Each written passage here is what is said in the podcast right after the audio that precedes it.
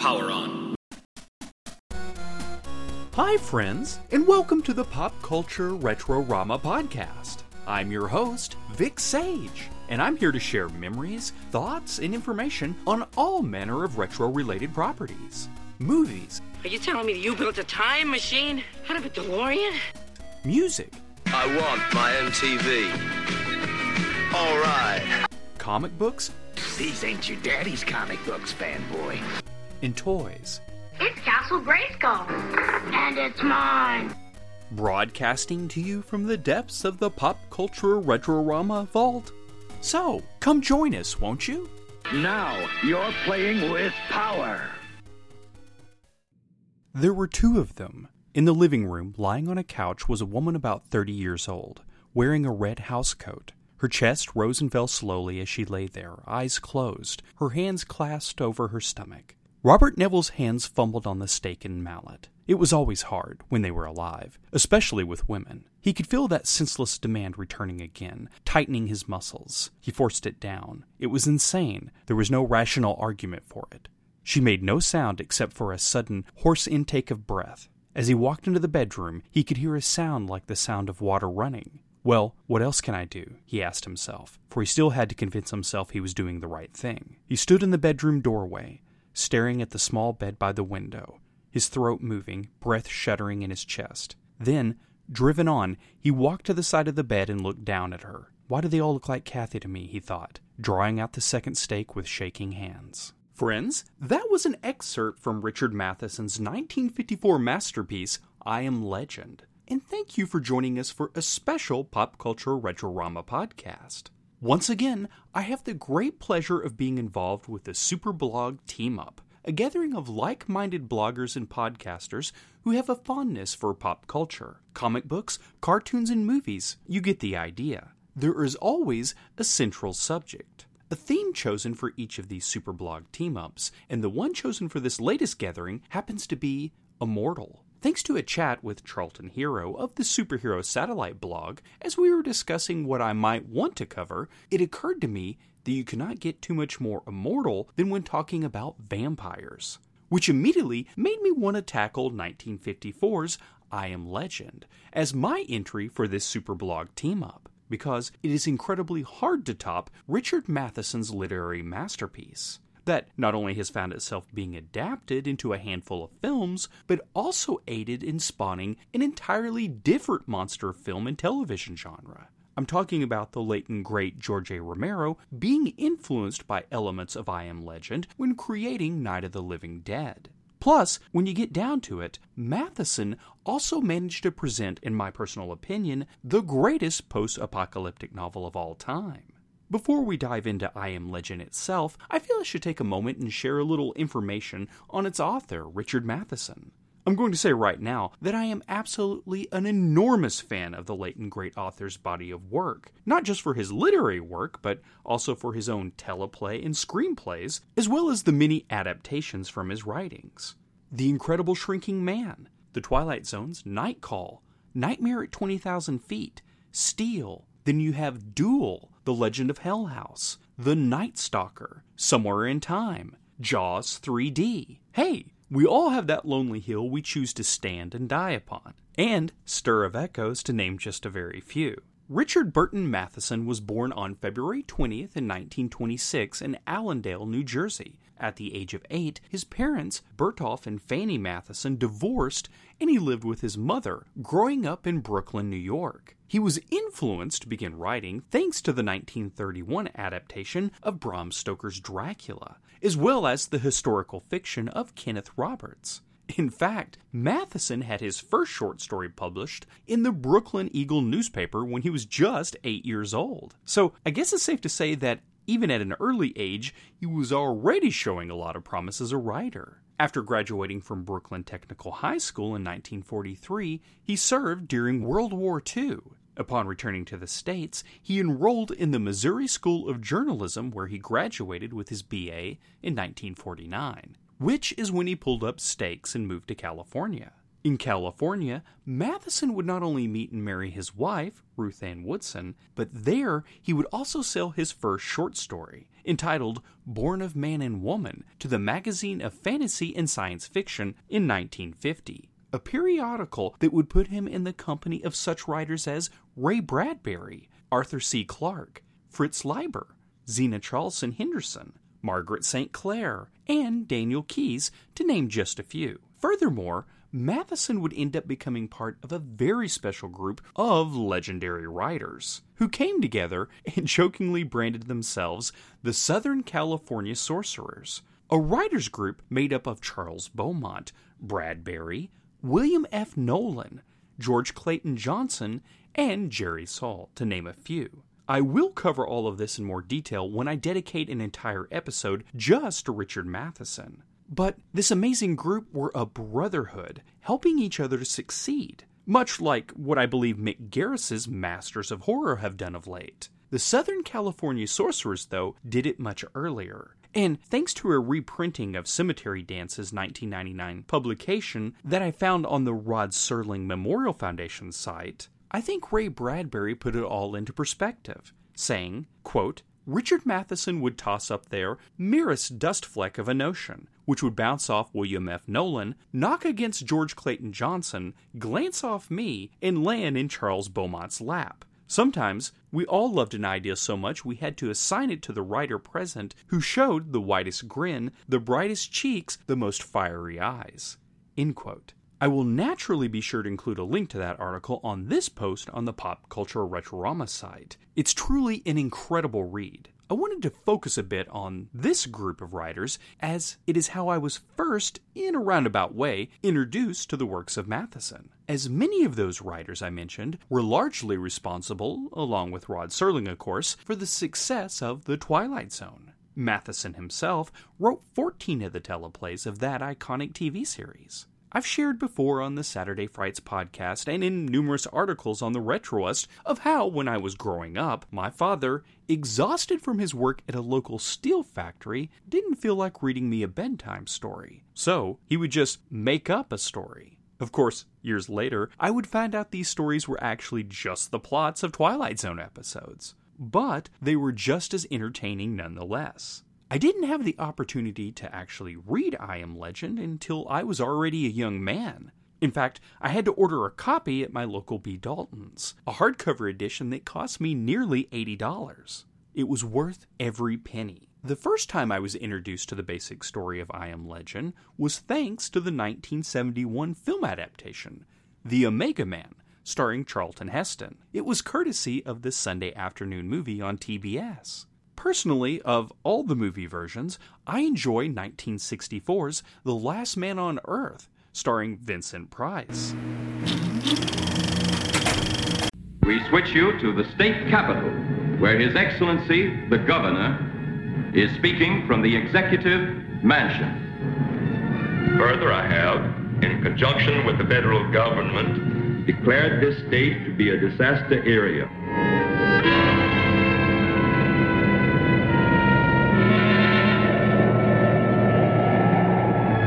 Sent to keep you here until they come. To kill me.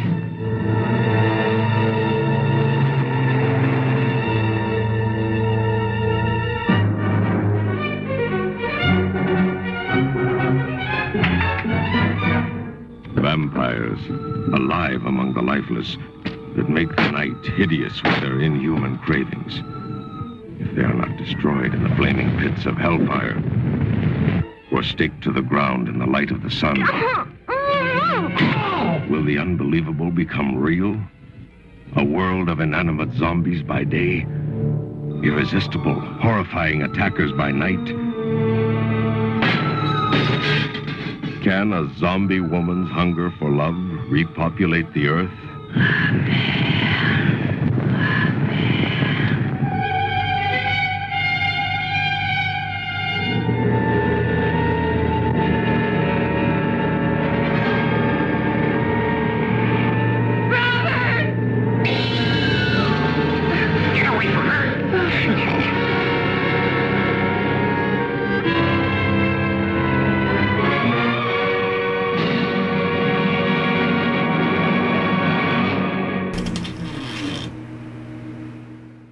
Having said that, though, if I'm to be totally honest, I've quite liked nearly all of the big screen adaptations in one way or another. Interestingly enough, Richard Matheson wasn't down with Price as the lead in the 1964 film. Matheson had written a screenplay for a film beginning in 1958 because it appeared as if Hammer Films was going to produce the movie with Metropolis's Fritz Lang rumored to be directing. That sadly fell through, and when his script went through a rewrite for The Last Man on Earth, he asked that his name be removed and he be credited by his pen name, Logan Swanson. Charlton Heston supposedly said that he viewed The Last Man on Earth before beginning work on The Omega Man, saying it was, quote, incredibly botched, totally unfrightening, ill acted, sloppily written, and photographed, end quote.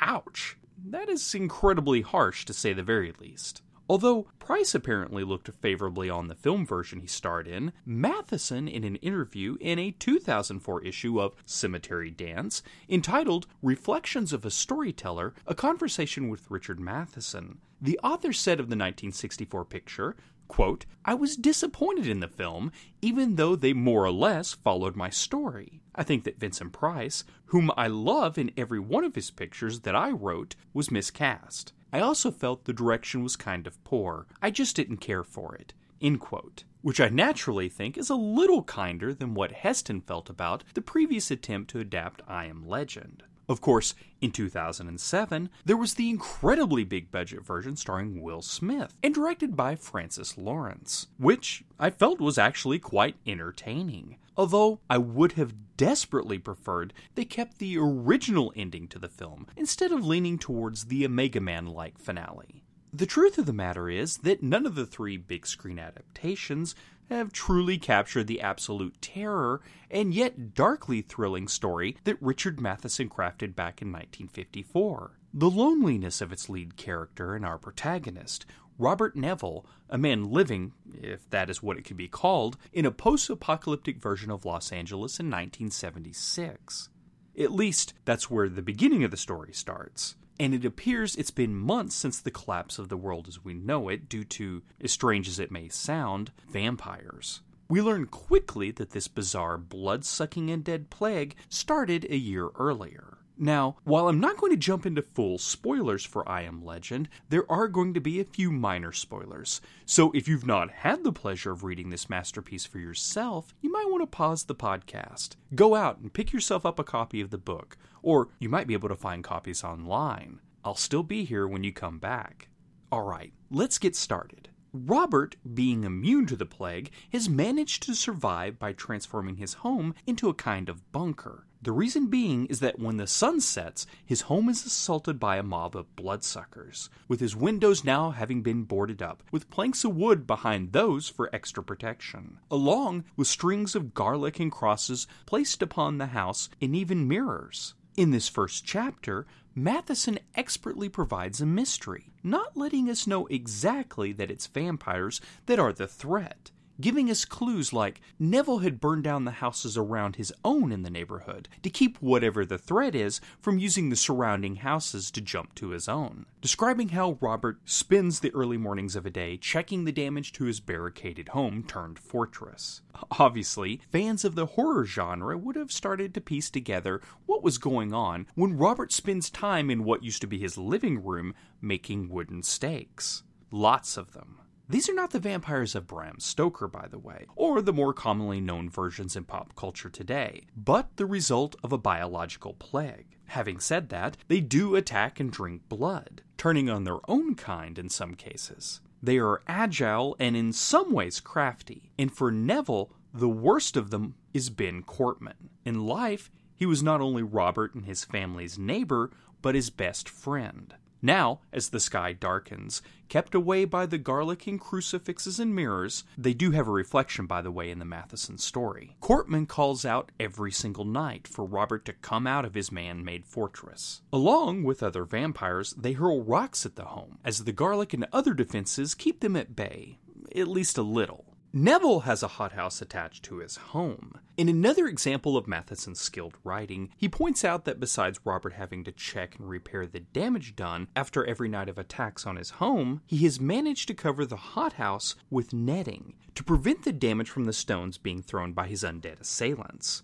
Neville has to check the garlic strings protecting his home, replacing them from those he's growing himself in said hothouse. At least in the beginning of the story, Robert doesn't understand why the vampires are repelled by the garlic, but he has a theory that it's due to the powerful smell. In addition, playing on his crushing loneliness, the female living dead even manage to try their best to well, I guess the only way to describe it is to seduce him into coming out of his home. Neville can keep an eye on them from the peephole in his front door. And while Robert might be able to do his best to drown out the calls with turning up the volume on his record player or, or even using earplugs, this existence is quite obviously grinding him down resulting in what is most assuredly alcoholism. Although, I'm not sure you can blame him in this case, right? And while the evenings and nights belong to the vampires, Robert is able to put those stakes to good use in the daytime. Now, Abraham Van Helsing he is not, and Matheson routinely proves that he is a man who's been pressed to the extreme. I'm not talking about just the quickness to try to find comfort in a bottle, but his situation results in destructive mood swings. Richard Matheson's writing in I Am Legend also does a great job of letting us know that even with some sense of satisfaction of putting the undead to rest, it haunts Neville. Granted, that isn't exactly true for Ben Cortman. For Robert, he's kind of become the white whale to his Captain Ahab. But for some of the others, like when, after an afternoon away from home, after using 47 of the stakes in a single day, pounding them into the chest and through the hearts of the sleeping undead, he shudders as he realizes he had to dispatch 12 children. That's some pretty haunting stuff, to say the least. As the story progresses and months begin to pass for Robert, Matheson doles out more information. Early on, the character mentions a Virginia and Kathy, we learn that these were his wife and daughter, obviously both taken from him by the vampire plague. We also know that while he is able to place his wife in a family crypt at the local cemetery, his daughter was taken to the pit on the orders of the then still functioning government, basically a dumping ground for the victims of the plague. That is revealed has constantly been burning since 1975. In an earlier chapter of I Am Legend, wearing a gas mask and taking out his vehicle during the day, we learn a bit more about that pit. And Matheson once again paints a pretty grim picture of Robert Neville's mental well being, how close he is to just losing it on a daily basis. Quote, now he continued up Compton Boulevard past the tall oil derricks, through Compton through all the silent streets. There was no one to be seen anywhere, but Robert Neville knew where they were. The fire was always burning. As the car drew closer, he pulled on his gloves and gas mask and watched through the eyepieces the sooty pall of smoke hovering above the earth. The entire field had been excavated into one gigantic pit. That was in June 1975. Neville parked the car and jumped out, anxious to get the job over with quickly. Throwing the catch and jerking down the rear gate, he pulled out one of the bodies and dragged it to the edge of the pit. There he stood it on its feet and shoved. The body bumped and rolled down the steep incline until it settled on the great pile of smoldering ashes at the bottom. Robert Neville drew in harsh breaths as he hurried back to the station wagon. He always felt as though he were strangling when he was here, even though he had the gas mask on. Now he dragged the second body to the brink of the pit and pushed it over. Then, after tossing the sack of rocks down, he hurried back to the car and sped away. After he'd driven a half mile, he skinned off the mask and gloves and tossed them into the back. His mouth opened and he drew in deep lungfuls of fresh air. He took the flask from the glove compartment and took a long drink of burning whiskey. Then he lit a cigarette and inhaled deeply. Sometimes he had to go to the burning pit every day, for weeks at a time, and it always made him sick. Somewhere down there was Kathy. While visiting Virginia's final resting place, Robert finds a vampire, a man within asleep and seeking shelter from the sun. After pulling it out into the light, it dies. Truly dies as Matheson describes it. Quote, the man was dead, really dead, but how could that be? The change had occurred so quickly, yet already the man looked and smelled as though he had been dead for days. Even with all the various defenses against the vampires that Robert was made aware of, we realize he never actually thought that sunlight would kill them. It will immediately destroy some of them because there starts to become a distinction between what Matheson describes as living vampires and dead vampires. The plague was able to resurrect those corpses that were already deceased, raising them as what I take to be lesser vampires, like Ben Cortman. Neville attempts this same thing on a sleeping vampire, one of the living ones. I assume the living ones are recognizable by the fact they are breathing while sleeping. Robert exposes this particularly sleeping woman to the sun in a rather brutal fashion. And I say sleeping, but these living vampires are apparently quite aware when they are being attacked as Matheson writes. And I promise this will be the last excerpt I read from I Am Legend. Quote, As he pulled her across the living room, she started to move. Her hands closed over his wrists and her body began to twist and flop on the rug. Her eyes were still closed, but she gasped and muttered, and her body kept trying to writhe out of his grip. Her dark nails dug into his flesh. He tore out of her grasp with a snarl and dragged her the rest of the way by her hair.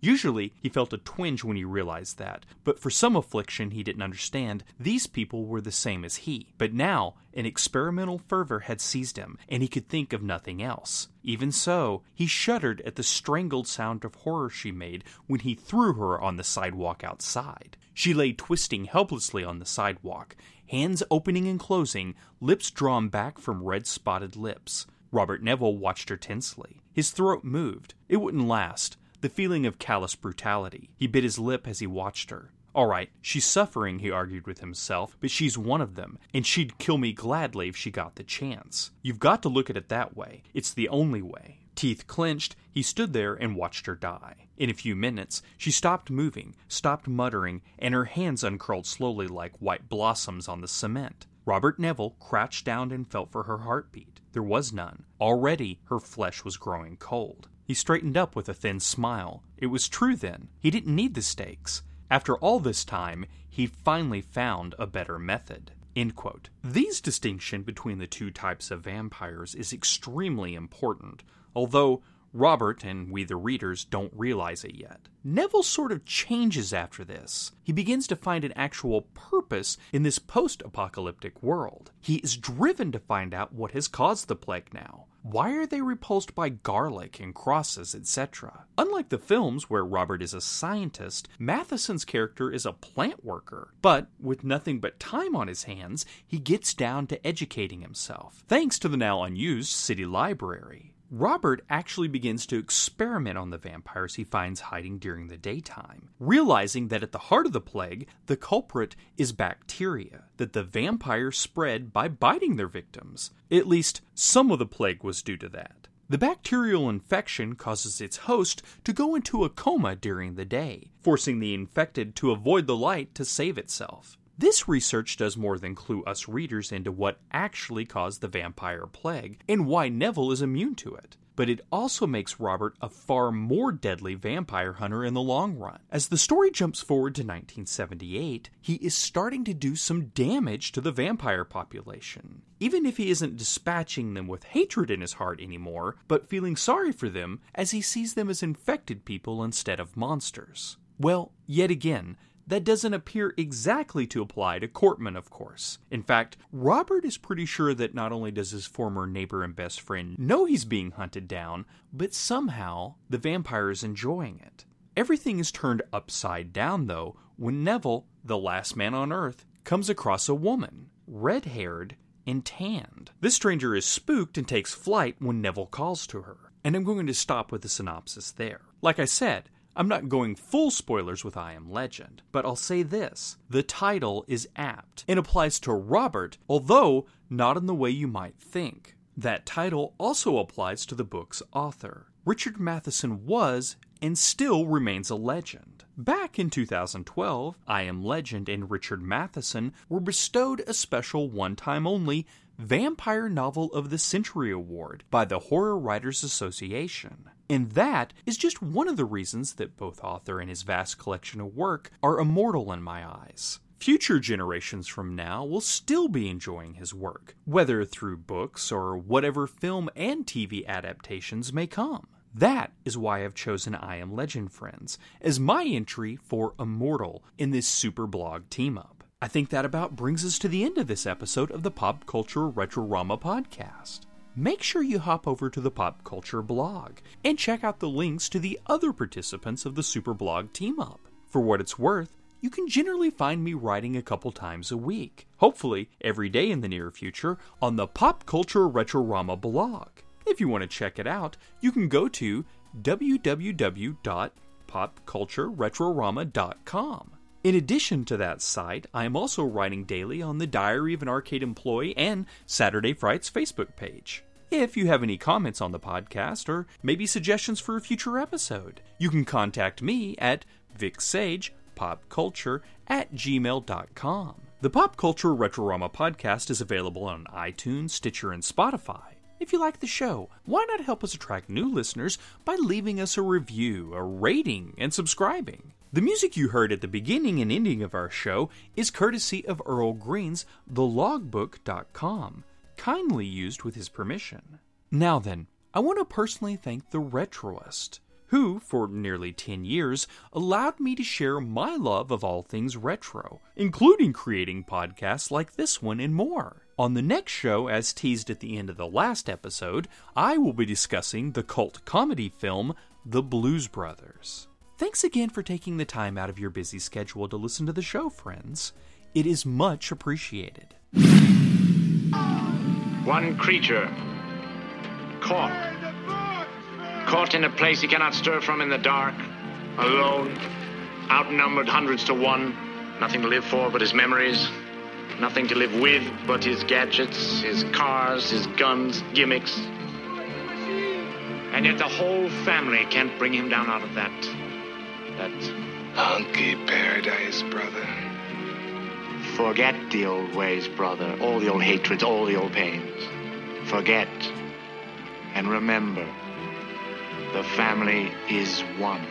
This has been a Pop Culture Retrorama podcast. Thanks for listening. Have a better one. Goodbye.